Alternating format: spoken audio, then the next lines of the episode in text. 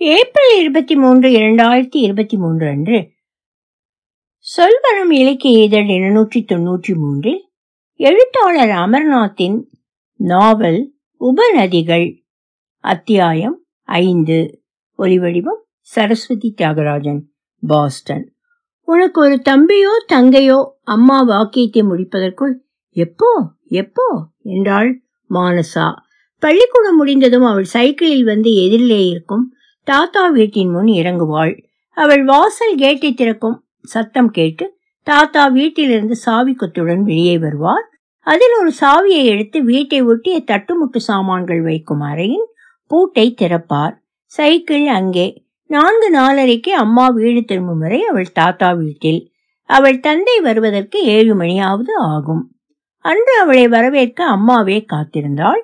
ஐஐடிக்கு போகும்போது அணியும் சுடிதார் சட்டைக்கு பதில் பட்டு பருத்தி சேலை. அவள் பிறந்த நாளுக்கு பாட்டியின் பரிசு. அவள் வகுப்பு தோழர்கள் கிட்டத்தட்ட எல்லாருக்குமே தம்பி தங்கைகள். அவர்களில் ஒரு சிலர் அதே நிலமடந்தை வித்யாலயாவில் இரண்டு மூன்று வகுப்புகள் குறைவாக படித்தார்கள். தம்பி குட்டிக்கரணம் போட்டான். தங்கை சின்ன சின்ன ஆசை பாடினாள். என்று இன்னும் சிலருக்கு பெருமை. பொங்கல் சமயம். வீட்டிற்குள் நுழைந்ததும் அப்பாவுக்கு ஆதவன் கதைகள் பிடிக்கும். அதனால ஆதவன் பெண்ணா இருந்தா ஆதவி. பேர் உனக்கு பிடிச்சிருக்கா? ம் ஆதவனை விட ஆதவி நன்னா இருக்கு. ஆதவனுக்கு என்னடி குறைச்சல்? என்று பாட்டி அவளை அடக்கினாள். யாரா இருந்தாலும் நான் நிச்சயம் போட்டி போட மாட்டேன். வாக்குறுதியை மறக்காமல் அம்மாவுக்கு உதவியாக ஆதவியை தட்டி தூங்க வைத்து அவள் அழுக்காக்கிய துணிகளை துவைத்து உலர்த்தி ஆதவியின் அழகிலும் வளர்ச்சியிலும் பெருமைப்பட்டு என்ன வெள்ளை? என்ன உயரும்? ஆதவியும் அந்தந்த பருவத்துக்கு ஏற்றபடி தவிழ்ந்து தத்தி தத்தி நடந்து அக்கா கையை பிடித்து கொள்ளாமல் ஓடி ஒளிந்து ஒன்றரை வயதில் ஆதவியை பேச வைக்க முயற்சித்த போது மானசாவுக்கு ஏமாற்றம். மா என்று அம்மாவையோ ஏன் அவளையோ கூட ஆதவி அழைக்கவில்லை. அவள் படித்து கிழித்த கொட்டை எழுத்து புத்தகங்களை தங்கைக்கு வாசித்தாள். பார்வதியும் ஏழு சித்திரக்குள்ளர்களும் முன்னொரு காலத்தில் ஆர்வத்துடன் கேட்டாலும் மானசாவின் குரலில் இருந்த உணர்ச்சி ஆதவியின் முகத்தில் பிரதிபலிக்கவில்லை. சரவணப்பிரியாவின் சென்னை வருகைகள் இரண்டு மூன்று ஆண்டுகளுக்கு ஒருமுறை நிகழ்வதால் மானசாவுக்கு அவை மறக்காது. அந்த ஒன்று மற்ற வருகைகளில் இருந்து தனித்து அவள் நினைவில் நின்றது. சனிக்கிழமை காலை சரவணப்பிரியா வாங்கி வந்த பரிசுகள் கூடத்தின் நடுவில். வினதாவுக்கு எம்ப்ராய்டரியில் அழகு செய்த சட்டை மானசாவுக்கு த கிராஃப்ட் ஆஃப் ரைடிங் மற்றும் கதை புத்தகங்கள் ஆதவிக்கு எழுத்துகளும் எண்களும் போட்ட மரக்கட்டைகள்.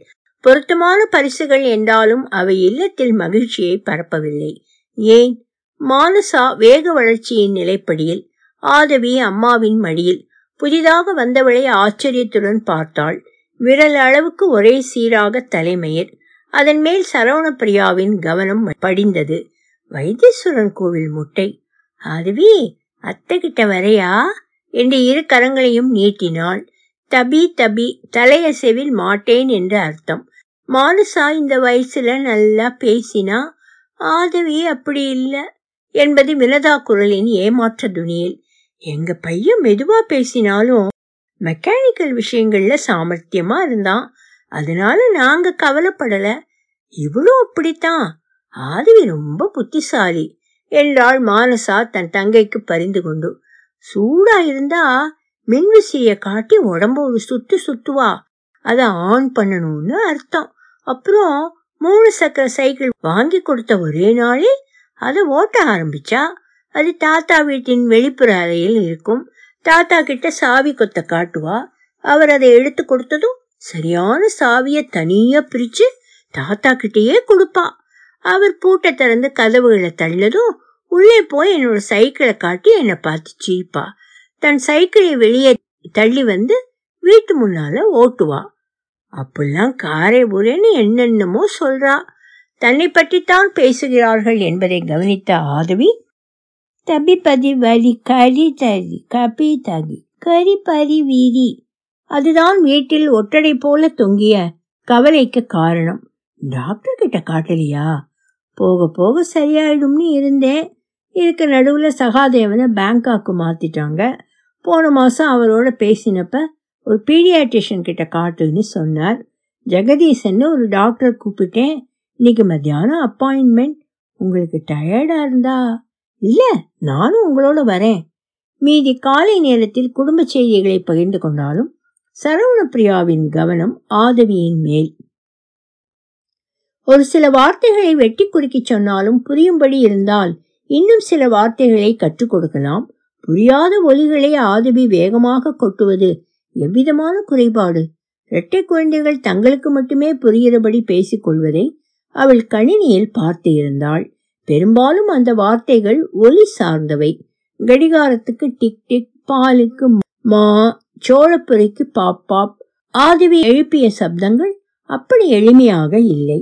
தம்பி தங்கைகளுக்கு அக்கா அண்ணனை பார்த்து வேகமாக பேச்சு வரும் என்று சொல்வதுண்டோ அக்காவை பார்த்து ஆதவி ஏன் பேச கற்றுக்கொள்ளவில்லை? ஒரு மணிக்கு வீட்டு வாசலில் காத்திருந்தார்கள். ஆதவிக்கு காலையில் அவள் அணிந்திருந்த சாயம் போன சட்டைக்கு பதில் அதை போலவே புதிதாக ஒன்று. கார் வந்து நின்றது. எங்க ஆஸ்தான டிரைவர் முரளி. முரளி இறங்கி முன் கதவை திறந்தார். சதுரமான கண்ணாடி மெல்லிய மீசை காக்கி ஆடை அவர் தொழிலை காட்டின. அவர் முகத்தை கவனித்த சரவண பிரியாவுக்கு பௌதிக மற்றும் உயிருள்ள நகரும் மற்றும் நிலையான பொருட்களில் இடிக்காமல் ஊர்தியை செலுத்துவதுடன் மற்ற விஷயங்களிலும் தன் மூளையை செலுத்தியதாக தோன்றியது.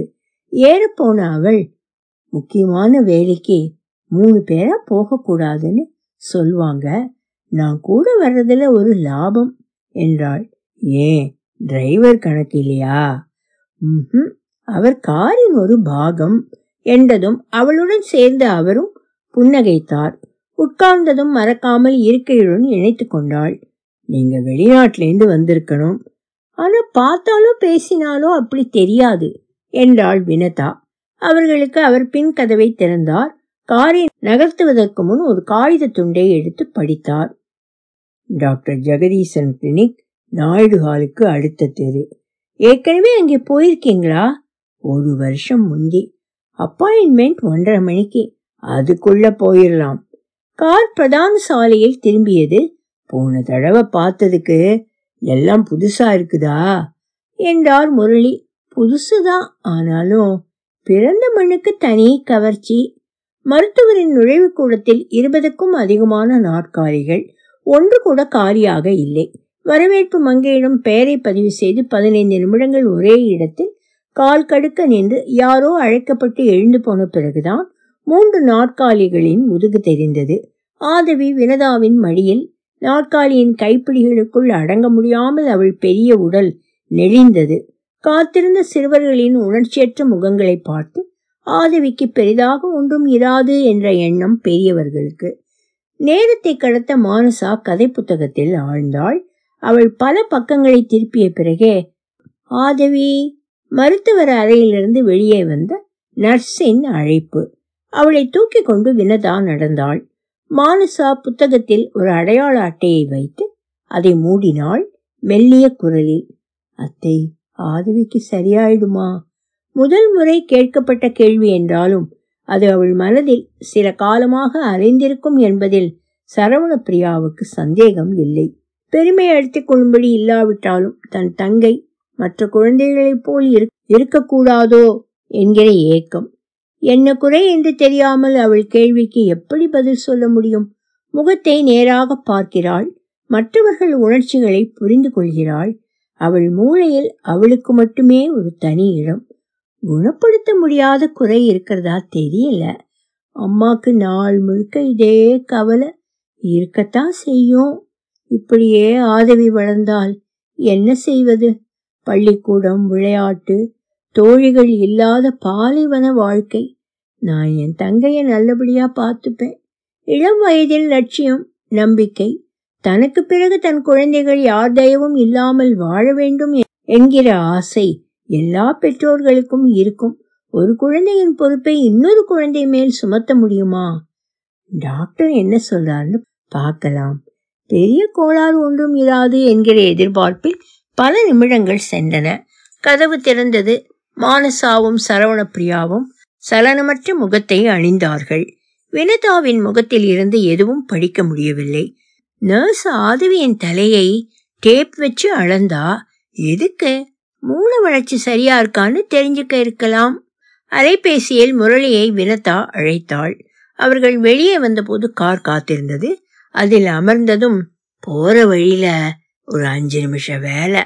என்றார் அவர் மன்னிப்பு கோரும் குரலில். எங்களுக்கு நேரா வீட்டுக்கு போகணும்னு இல்ல.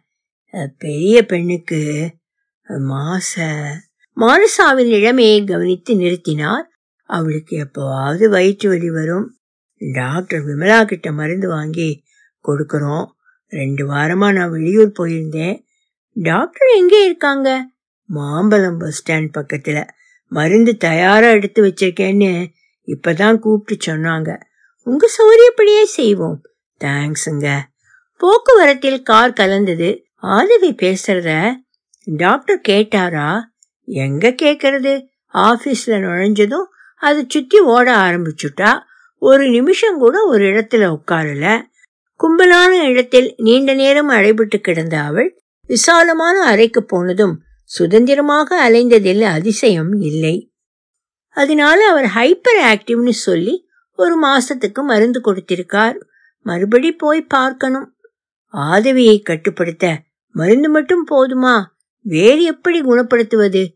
ஒருவேளை ஸ்பீச் தெரபிஸ்டிடம் அழைத்து போக வேண்டுமோ? அவர்கள் பார்க்கும் குறைபாடுகளில் ஆதவியின் கரதலபர அடங்குமா? இந்த வயதில் குழந்தையின் பேச்சை திருத்த தவறினால் பிறகு எப்போதுமே முடியாமல். அட பாவிகளா சரவணப்பிரியாவின் சிந்தனை அருந்தது. நடேசன் சாலையின் இடப்பக்கம் அதன் நீளத்துக்கு ஒரு பள்ளம். மின்சாரம் தண்ணீர் என ஏதோ ஒரு காரணத்துக்காக எதிரில் வந்த வண்டிகளை இடிக்காமல் கார் ஒரு பழங்கால கட்டடத்தின் முன் நின்றது. பின்னால் வந்த ஊர்திகள் கூச்சல் போடவே அவள் முரளியிடம் நீங்க இங்கே நிறுத்த முடியாது. நான் போய் உங்க மருந்து வாங்கிட்டு வரேன். நீங்க ஒரு சுத்து சுத்திட்டு வாங்க. அவளை வேலை வாங்குவதா என அவர் யோசித்த போது நீங்க போக வேண்டாம் நான் போறேன். மாடிப்படி ரொம்ப குறுகலா இருக்கும் என்றாள் வினதா. நான் ஜாக்கிரதையா ஏறுவேன். நீங்க விருந்தாளி நான் சொல்றத கேட்கணும். வினதா கதவை திறந்தாள். ஆதவி முகத்தை கோணவே படியில நீயே ஏறணும். என்னால உன்னை தூக்க முடியாது என்று கரங்களை உயர்த்தி காட்டினாள். ஒப்புதலான தலையசைவுடன் கல. அவர்கள் இறங்கியதும் இந்த நேரத்துக்கு ஈடுகட்ட ஊர்திகள் வேகமாக நகர்ந்தன. வினதா ஆதவியை தூக்கி கொண்டு பள்ளத்தை அதன் மேல் கிடத்திய மரப்பலகையால் தாண்டி மாடிப்படியின் முன் அவளை இறக்கினாள். அவள் கையை பிடித்துக்கொண்டு ஒவ்வொரு படியாக ஏறி மேல் தளத்தை அடைந்தாள்.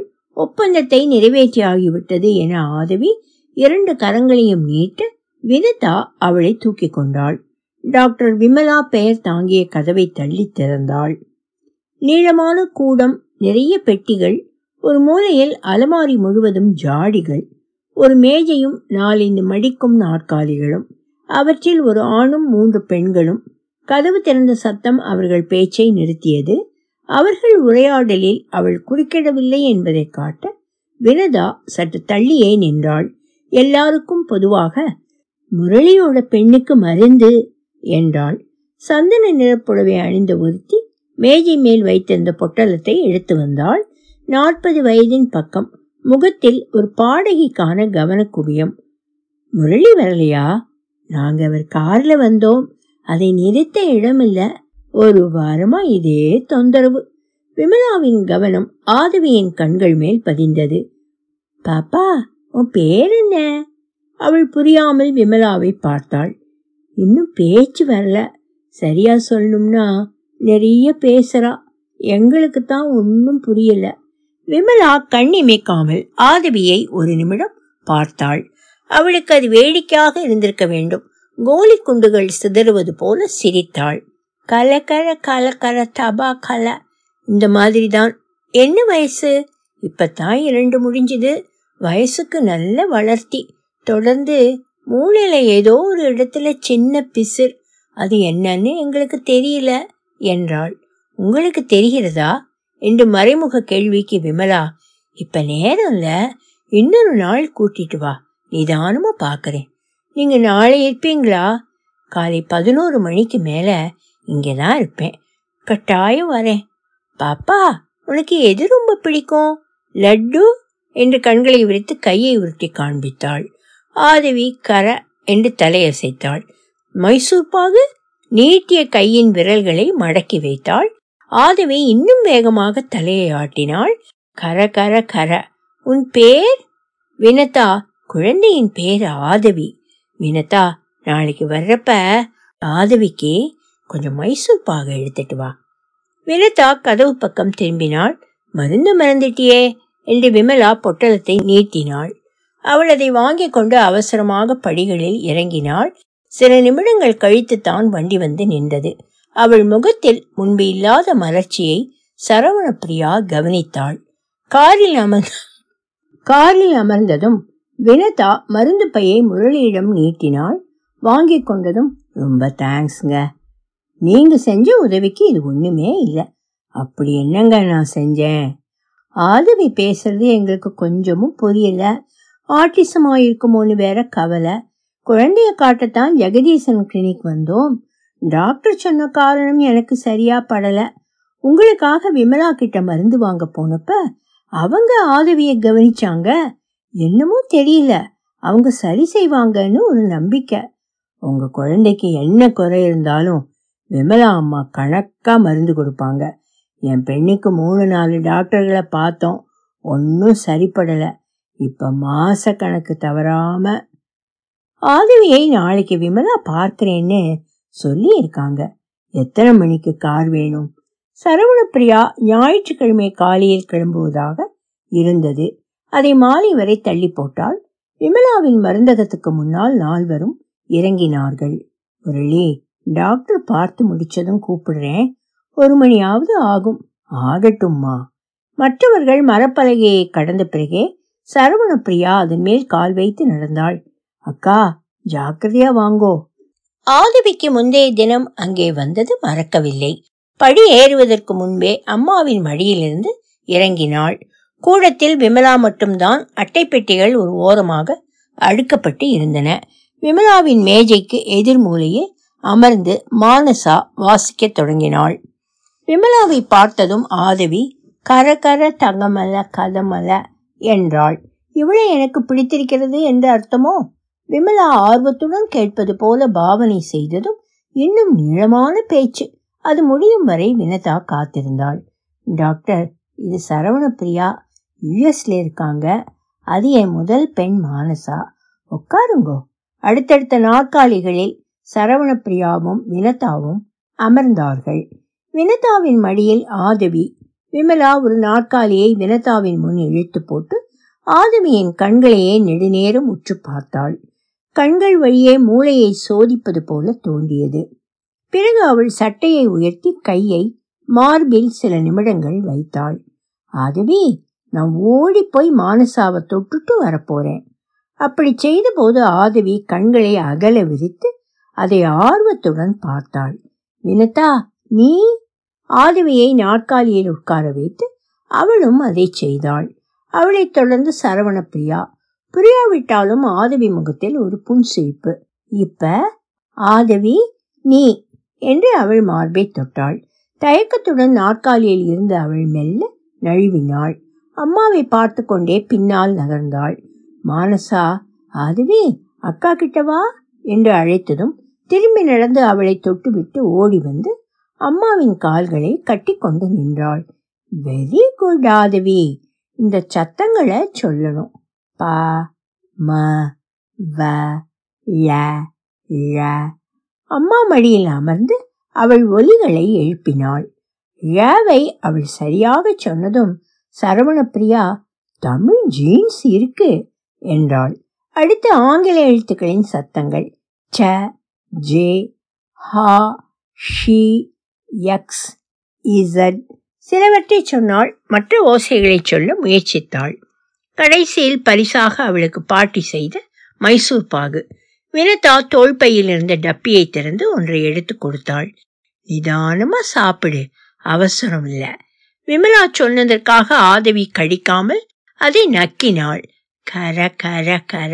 சப்தங்களை உச்சரிக்க முடியறது. அப்ப ஆப்ராக்சி இல்லேன்னு ஆறுது என்றாள் சரவணப்பிரியா. எங்க மருத்துவத்துல அப்படி தனியா பிரிச்சு பாக்குறது இல்ல ஏதோ ஒரு காரணத்தினால உடல் இயற்கையான பாதையிலிருந்து விலகி போயிட்டு இருக்கு அதை திருப்பி கொண்டு வரணும். விலகி ரொம்ப தூரம் தள்ளி போயிடலன்னு நினைக்கிறேன்.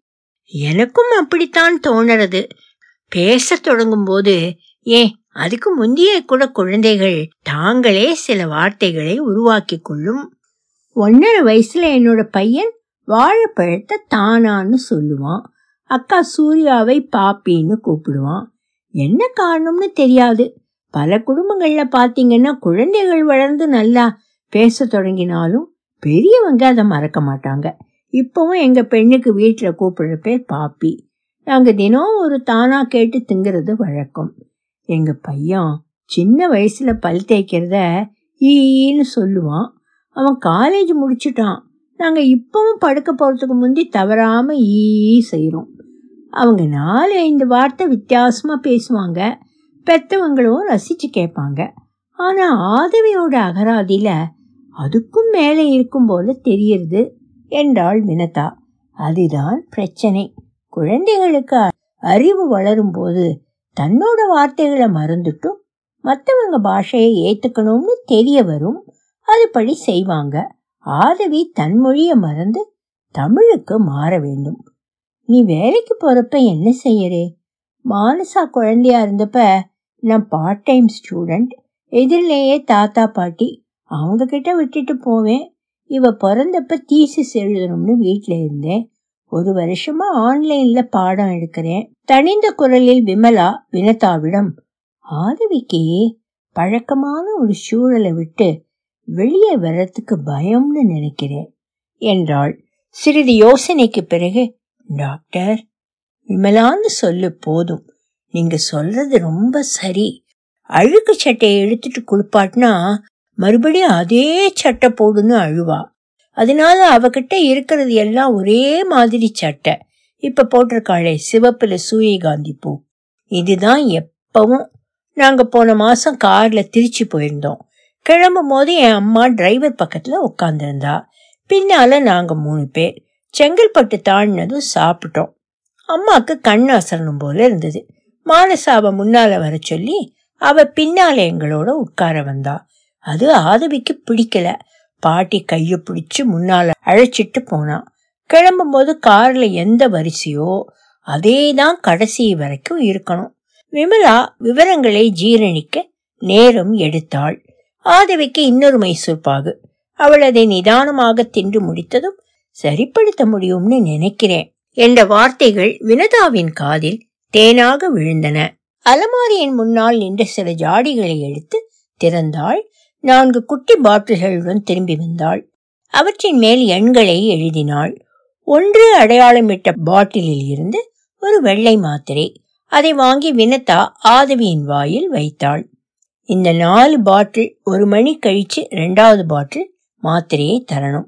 அப்புறம் மூணு நாலு மறுபடி முதலாவது. இப்படியே மணிக்கு ஒரு வாட்டி. முழிச்சிட்டு இருக்கும் போதுதான் எழுப்பி கொடுக்க வேணாம். பழக்கமான இடத்தை தாண்டி இன்னொரு உலகம் இருக்கு. அதுக்கு பயப்பட வேண்டாம்னு அவளுக்கு நம்பிக்கை தர இந்த மருந்து. ஜூன்லேருந்து ப்ரீ கேஜி போறதா ஏற்பாடு? பக்கத்துல தானே வேன் வந்து கூட்டிட்டு போகும். இங்கிலீஷ் மருந்து மாதிரி இல்ல. பலன் தெரிய பல மாதங்கள் ஆகும். ஆதவியோட இடத்துல வச்சு பார்க்கணும். தமிழ சுத்தமா மறந்துட்டு ஹிந்தி கத்துக்கணும்னா நமக்கு எவ்வளவு நாள் ஆகும்? ஒரு வருஷம் ஆனாலும் சரியானா சரி. எனக்கும் அந்த நம்பிக்கை. மருந்து தேர்றதுக்கு முன்னே கூப்பிட்டா எடுத்து வைப்பேன். உங்களுக்கு எப்ப சௌகரியமோ அப்ப வந்து குழந்தையை காட்டுறேன். சரவணப்பிரியா சுற்றிலும் பார்த்தாள். விரிசல் விட்ட சிமெண்ட் தரை கையில்லாத நாற்காலிகள். திறந்த ஜன்னல். அதன் வழியே தெருவின் போக்குவரத்து ஓசை. மற்றும் மனிதர்களின் குரல்கள். காற்றுடன் கிரீச்சையும் தாராளமாக வழங்கும் மின்விசை ஒரு அலமாரியில் விதவிதமான ஜாடிகள் ஜெகதீசன் கிளினிக்குடன் ஒப்பிடாமல் இருக்க முடியவில்லை. ஒரு மணி நேரத்தில் ஒரு குழந்தையின் குறையை புரிந்து கொண்டு அதற்கேற்ப ஒரு சிகிச்சை முறையை உருவாக்க எவ்வளவு அறிவு வேண்டும்? அவள் ஞானமும் அனுபவமும் அவளுடன் முடிந்து விடுமோ? உங்களுக்கு ஃபீஸ் என்று வினதாவின் புன்னகையுடன் பாட்டி செய்த ஒரு மைசூர் பாகு. விமலா அதை வாங்கி கொண்டதும் அவள் கண்ணீர் நினைத்த ஒரு தங்கச் சங்கிலி. எதுக்குமா இதெல்லாம்? இந்த ஒரு நாள்ல என்னோட மனபாரம் எவ்வளவு குறைஞ்சிருக்குன்னு உங்களுக்கு தெரியாது. நீங்க மறுக்க கூடாது. உங்களுக்கு இல்லை இது பாப்பிக்கு என்று மறுபடி புன்னகை. வீட்டிற்கு திரும்பிய போது மானசா காரின் முன்னாலும் சரவணப்பிரியா பின்னாலும் உட்கார்ந்தார்கள். அதை கவனித்த ஆதவி புருவத்தை உயர்த்தி உதட்டை பிரிக்கினாள் காரின் அசைவுகளால் தூக்கம் அழுகையை முந்திக் கொண்டது. உளவியலில் தனிமனிதனின் ஆளுமையை விவரிக்கும் ஐந்து பெரும் குணங்கள். நவீனத்தில் நாட்டம் மனத்திறப்பு மனசாட்சி இணக்க பண்பு பதற்ற நிலை. ஒவ்வொரு குணமும் ஆளுக்கு ஆள் பரந்த அளவில் வேறுபடும் என்றும் பொதுவாக ஒருவரின் குணநிலைகள் வாழ்நாளில் அதிகம் மாறுவது இல்லை என்றும் சொல்வது வழக்கம். முதலாவது சரவணப்பிரியாவின் நினைவுக்கு வந்தது. ஆதவி என்ன? நமக்கு பழகிவிட்ட ஒன்றை விடுறதுக்கு மனசு இல்லை. அதே சமயம் புதுசாக அனுபவிக்கணும்னு ஆவல். சிலருக்கு பழச பிடிச்சிட்டு இருக்கிறதுல ஆசை அதிகம். வேறு சிலருக்கு வருஷம் ஒரு செல்போன் மாத்துறதுன்னா ரொம்ப பிடிக்கும் என்றாள். நீங்கள் சொல்கிற முதல் கட்சியில் நான். என் தம்பி ரெண்டாவதுல. எதிரில் அப்பா அம்மா இருக்காங்களே அந்த வீட்டில் தான் நாங்கள் வளர்ந்தோம். எங்கேயாவது போகணும்னு அப்பா சொன்னால் அவன் டக்குன்னு கிளம்பிடுவான். நான் தாத்தா பாட்டிக்கு துணையாக இருக்கேன்னு வீட்டிலையே தங்கிடுவேன் எனக்கு எல்லா வேளையும் வீட்டு சாப்பாடு போதும். அதே அவனுக்கு வாரம் ரெண்டு தடவை ஹோட்டலில் வித விதமாக சாப்பிட்டாகணும். ஆதவி என்ன மாதிரி இருக்கா? என்று சொல்லும்போதே காரின் ஆட்டத்தில் விரதாவின் கண்கள் மூடிக்கொண்டன. சரவண பிரியாவுக்கு ஒரு வினோத மனச்சித்திரம். மொழியியல் பேரறிஞர் நோம் கோம்ஸ்கின் முன்னால் ஆதவி நிற்கிறாள். மனித மூளையில் பொதுவான ஒரு இலக்கண அறிவு இயற்கையாகவே இருக்கிறது. அது குழந்தைகள் வளரும்போது தானாகவே வெளிப்படுகிறது என்பது உங்கள் உலக புகழ்பெற்ற கொள்கை சரியா? கரெக்ட். அதனால்தான் இரண்டிலிருந்து நான்கு வயதுக்குள் ஒரு மொழியின் அடிப்படை விதிகளில் ஒரு குழந்தை அத்துப்படியாகிறது. தன் எண்ணங்களை வெளிப்படுத்தவும் மற்றவர்கள் சொல்வதை புரிந்து கொள்ளவும் அதனால் முடிகிறது. இரண்டு மொழிகள் காதில் விழும்போது அவற்றை தனித்தனியே வைக்கவும் தெரிந்து கொள்கிறது. அமெரிக்காவில் குடியேறிய இந்தியர்களின் குழந்தைகள் வீட்டில் பெற்றோரின் தாய்மொழியிலும் சிறுவர் காப்பகத்தில் ஆங்கிலத்திலும் சரளமாக பேசுகிறார்கள். இந்த அதிசயம் வேறு எப்படி நிகழ முடியும்? உங்கள் பொதுவான இலக்கணத்தில் இன்னொன்றையும் சேர்த்தால்தான் அது முழுமை பெறும் என்பது என் எண்ணம். நான் யோசிக்க தவறியது என்ன? பொருட்களை மனிதர்களை செயல்களை உருவமில்லாத குறியீடுகளால் சுட்டிக்காட்டலாம் என்ற அறிவு குழந்தைகளுக்கு தானாகவே உண்டாகிறது. அதன்படி ஒரு சில ஒலி சேர்க்கைகளை தாங்களே உருவாக்கவும் அவர்களால் முடியும். இதை பால்மொழி என்று சொல்லலாம். பால் பற்கள் விழுந்து அவற்றின் இடத்தில் நிரந்தர பற்கள் வளர்வது போல பால் மொழியும் கொஞ்சம் கொஞ்சமாக தேய்ந்து அதன் இடத்தை தாய்மொழி நிரப்புகிறது. எப்படி என் தேரி? நான் ரொம்ப பிரில்லியன்ட்ல ப்ரொஃபசர் கோம்ஸ்கி ம் ஒரு விதத்தில் நீ சொல்வது சரி என்றுதான் தோன்றுகிறது. ஆனால் இந்த மொழி மாற்றம் ஒரு குறிப்பிட்ட குழந்தைக்கு நத்தை வேகத்தில் நடக்கிறது என நினைக்கிறேன். தப்பி தப்பிப்பத்தி வரி கரி தரி ஆதவியின் தூக்கம் வீட்டிலும் தொடர்ந்தது. அப்போது கூடத்து நடுவில் சரவண பிரியா தான் கொண்டு வந்த கனசதுர கட்டைகளை வைத்து ஒரு பிரமிட் செய்தாள்.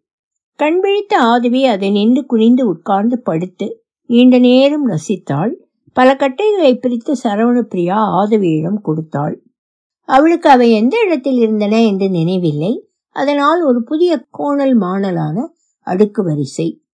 பள்ளிக்கூட வேன் வருவதற்கு வினதா ஆதவியுடன் காத்திருந்தாள். யாராவது பெயர் கேட்டால் ஆவி உடலின் கழிவுப் பொருளை வெளியேற்ற போக இரண்டு வார்த்தைகள் தான். ஆனால் அவை இல்லை என்றால் மழலை வகுப்பில் நுழைய அனுமதி இல்லை. அதை சில மாதங்களுக்கு முன்னால் விண்ணப்பம் வாங்கி கொண்ட போதே ஹெட்மிஸ்ட்ரஸ் கண்டிப்பாக சொல்லிவிட்டாள். உடற்குறை உள்ள குழந்தைகளோட எங்களால் மல்லுக்கு நிற்க முடியாது. அதுக்கு நீங்க வேற ஸ்கூல் பார்க்கணும். ஆதவியின் வார்த்தைகளில் மட்டுமல்ல ஆடையிலும் வித்தியாசம். தினப்படி சட்டைக்கு பதில் புதிய சீருடை வெளிர்நீல சட்டை கருநீல ஸ்கர்ட் வெள்ளை காலுடைகள் கருப்பு காலணிகள்.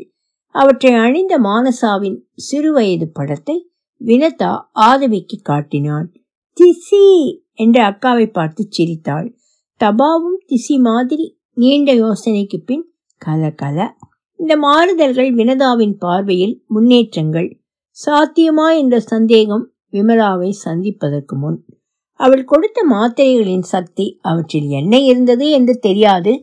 நிச்சயம் கசப்பான எதுவும் இல்லை. வரிசை தப்பாமல் ஒரு மணி இடைவெளியில் அவற்றை ஆதவி விழுங்கச் செய்தாள். அதற்காக நிரந்தர வேலைக்கு விண்ணப்பிக்கவில்லை. ருக்மணி கிருஷ்ணா கல்லூரியின் கணிதத்துறையில் இருந்து வந்த அழைப்பை கூட மறுத்துவிட்டாள். சிறிய தப்படிகளில் ஆதவியை மாற்றங்களுக்கு பழக்கினாள். சரவணப்பிரியா வாங்கி வந்த கட்டைகளை இருவரும் சேர்ந்து ஒரு விதமாக அடுக்குவார்கள். ஆதவி அதை தள்ளி கட்டைகள் சிதறும் போது சிரிப்பாள். திருப்பி அடுக்கும்போது ஆதவியின் மூளை சலனப்படுவதை முகம் காட்டும். இந்த வரிசை முன்பு இருந்தது போல இல்லையே என்று கலைத்துவிட்டு வேறு விதமாக அடுக்குவாள். முதல் அடுக்கை திருப்பி கொண்டு வர முடியாத ஏமாற்றம் ஆரம்பத்தில். கொஞ்சம் கொஞ்சமாக புதிய வரிசையை ஏற்றுக்கொள்ளும் மனநிலை. மஞ்சள் சட்டையில் சிவப்பு சூரியகாந்தி போட்ட சட்டையை பலமுறை திருப்பி திருப்பி பார்த்து கடைசியில் மறுக்காமல் அணிந்து கொண்டாள். தாத்தா பாட்டியுடன் காரில் கோவிலுக்கோ கல்யாணத்திற்கோ போய்விட்டு திரும்பும்போது காரில் உட்காருவதற்கு முன் ஒரு நாடகம். வரும்போது நீ முரளி பக்கத்துல தானே உட்கார்ந்திருந்தே? என்று மானசாவை தாத்தா கேட்க இல்ல நீங்க. என்று அவள் மறுக்க நான் இல்ல நீ பொய் சொல்ற. பாட்டியை வேணும்னா கேளுங்கோ. நான் ஸ்லோகம் சொல்லிட்டு வந்தேன். முரளி நீங்களே சொல்லுங்க. முன்னாடி உட்கார்ந்து வந்தது நானா? இல்லை தாத்தாவா? உங்களுக்கே ஞாபகம் இல்லாட்டி கார் ஓட்டுற எனக்கு எப்படி இருக்கும்? இந்த விளையாட்டை வேடிக்கை பார்த்த ஆதவி பெரியவர்களின் அசட்டு பேச்சை பெரிய மனதுடன் மன்னித்து யார் இந்த இடத்தை எடுத்துக்கொண்டால் என்ன? என்று தலையை அசைத்து ஒப்புதல் தெரிவிப்பாள். மொழி மாற்றம்தான் பெரிய சவால். ஆதவியின் பாஷையில கொஞ்சத்தை நீ கத்துக்கணும் என்பது விமலாவின் அறிவுரை. தெரிந்த வார்த்தையை குழந்தை மழலையில் சொல்லும்போது இதுவாக இருக்கும் என்று ஊகிக்க முடிகிறது. ஆதவி எழுப்பிய ஒலிகளில் அப்படி எதுவும் தென்படவில்லை. அவள் பேச்சை இரண்டு வாரங்கள் திரும்ப திரும்ப கேட்ட பிறகு வினதா எழுதி பார்த்தாள். பாட்டியின் மைசூர் பாகு தின்னும்போது கர கர பிடித்திருக்கிறது. மஞ்சள் பூ சிவப்பு சட்டையை காட்டினால் கல. சரி ஆமாம். வேறு சட்டைக்கு தபி. வேண்டாம் இல்லை. வினதா தன்னை காட்டினால் தான அக்காவுக்கு திசி. அவள் பாப்பா பொம்மை தபா. தன்னை குறிப்பிடவும் அதே வார்த்தை. நெய் கலந்த பருப்பு சாதம் ஊட்டும்போது பெதோ. வயிறு நிரம்பியதும் தொப்பே. அவசியமான இன்னும் சில வார்த்தைகள் சேகரித்தும் தானே என்று தன்னை தொட்டு அவளை சுட்டி கலகல தபா என்று முடித்தாள். ஆதிவிக்கு ஆச்சரியம் மட்டுமல்ல. வேற்று நாட்டில் மற்றவர்கள் பேசுவது புரியாமல் தவிக்கும் போது தன்மொழி பேசும் ஒருவரை சந்தித்தது போல சந்தோஷம். தபா தான கரகல என ஆதவி அவளை திருத்தினாள். தபா தான கரகல என வினதா திருப்பிச் சொன்னாள். கல கர தான கல கல தர கல ஒரு மாதம் ஆதவியின் காதில் விழும்படி அவள் மொழியில் வினதாவும் மானசாவும் பேசினார்கள். அப்போது ஆதவியின் பாஷையில் இன்னும் சில வார்த்தைகள் தெரிய வந்தன. தாத்தா அல்லது பாட்டி தினா சரவணப்பிரியா வாங்கி வந்த கட்டை பிரக் விமலாவின் மருந்து தகமி. பள்ளிக்கூட வேனின் கதவை குழந்தைகள் வழிநடத்தும் பெண் திறந்தாள். உள்ளே வாமா என்று கை கொடுத்தாள். அவள் நட்பு முகம் நம்பிக்கை தந்து இருக்க வேண்டும். ஆதவி அவள் கையை பிடித்து ஏறி அவள் சொன்ன இடத்தில் அமர்ந்தாள். உன் பேர்? ஆவி. ஆதவி என்று வினதா திருத்தினாள். அனுபவப்பட்ட மற்ற குழந்தைகள் தங்கள் இடங்களை தேடின போது உங்க பேர்? ஜெயச்சந்திரா. ஜெயச்சந்திரா ஒரு உதவி பண்ணணும். சொல்லுங்க. மதியம் குழந்தைகளை திரும்ப கூட்டி வர்ற வரைக்கும் என்ன செய்வீங்க? வீட்டுக்கு போயிருவேன். பக்கத்துல தான். வீட்டில் உங்களுக்கு வேலை இருக்கும். ஆனாலும் எனக்காக என்ன? நர்சரி கிளாஸுக்கு வெளியே ஆதவி பார்க்கிற இடத்துல உட்கார்ந்து இருக்கணும் அவளுக்கு உங்களை தவிர மற்றவங்க எல்லாரும் புதுசு. ஜன்னல் வழியா உங்களை பார்த்தா பயம் இருக்காது. சரிங்க. ஜன்னல்களில் இருந்து பிஞ்சுக்கரங்கள் அசைந்தன. வேன் பலத்த சத்தத்துடன் வந்து நின்றது. ஜன்னல் வழியாக அம்மாவை பார்த்ததும் ஆதவி தான தான என்று கையாட்டினாள். பதிலுக்கு வினதா தபா தபா. ஜெயச்சந்திராவுக்கு நன்றி சொல்லி ஆதவியின் கையை பிடித்து இறக்கினாள். அவள் ஜெயச்சந்திராவை பார்த்து கொண்டே வீட்டிற்குள் நடந்தாள். மற்ற குழந்தைகளைப் போல ஆதவி பள்ளிக்கூட கதைகள் சொல்லவில்லை. வீட்டிற்குள் நுழைந்த பிறகுதான் தான என்றாள். சாப்பிட்டு தூங்கி எழுந்ததும் ஆதவியின் வார்த்தைக்கு பொருத்தமான தமிழ் வார்த்தை சொல்லித்தரும் பாடம். வினதா ஆதவியை டாக்டர் விமலாவிடம் அழைத்து போனாள். அவளை பார்த்ததும் ஆதவி தகமு என்றாள். கூடத்தின் குறுக்கே ஓடிவிட்டு வந்தாள். ஆதவி பாஷையில் தகமுன்னு சொன்னால் டாக்டர். தகமீனா மருந்து. தகமு விமலா கேட்க நல்லா இருக்கு. வீட்டுக்கு வெளியிலே மற்றவங்களுக்கு தான் பேசுறது புரியாது. தமிழ தான் சொல்லணும்னு தெரியறது. அதுல அதிக வார்த்தை தெரியாததுனால வாய முடிந்து இருக்கா. இப்பத்தானே கிண்டர் கார்டன் போக ஆரம்பிச்சிருக்கா. அது முடியறதுக்கு முன்னே மற்றவங்களோட பேச தைரியம் வரும். எனக்கு அதுல சந்தேகமே இல்ல. அது வரைக்கும் தகமியை வரிசை தப்பாம கொடு என்று தகமு சிரித்தாள். தொடரும். ஒலிவடிவம் சரஸ்வதி தியாகராஜன் பாஸ்டன்.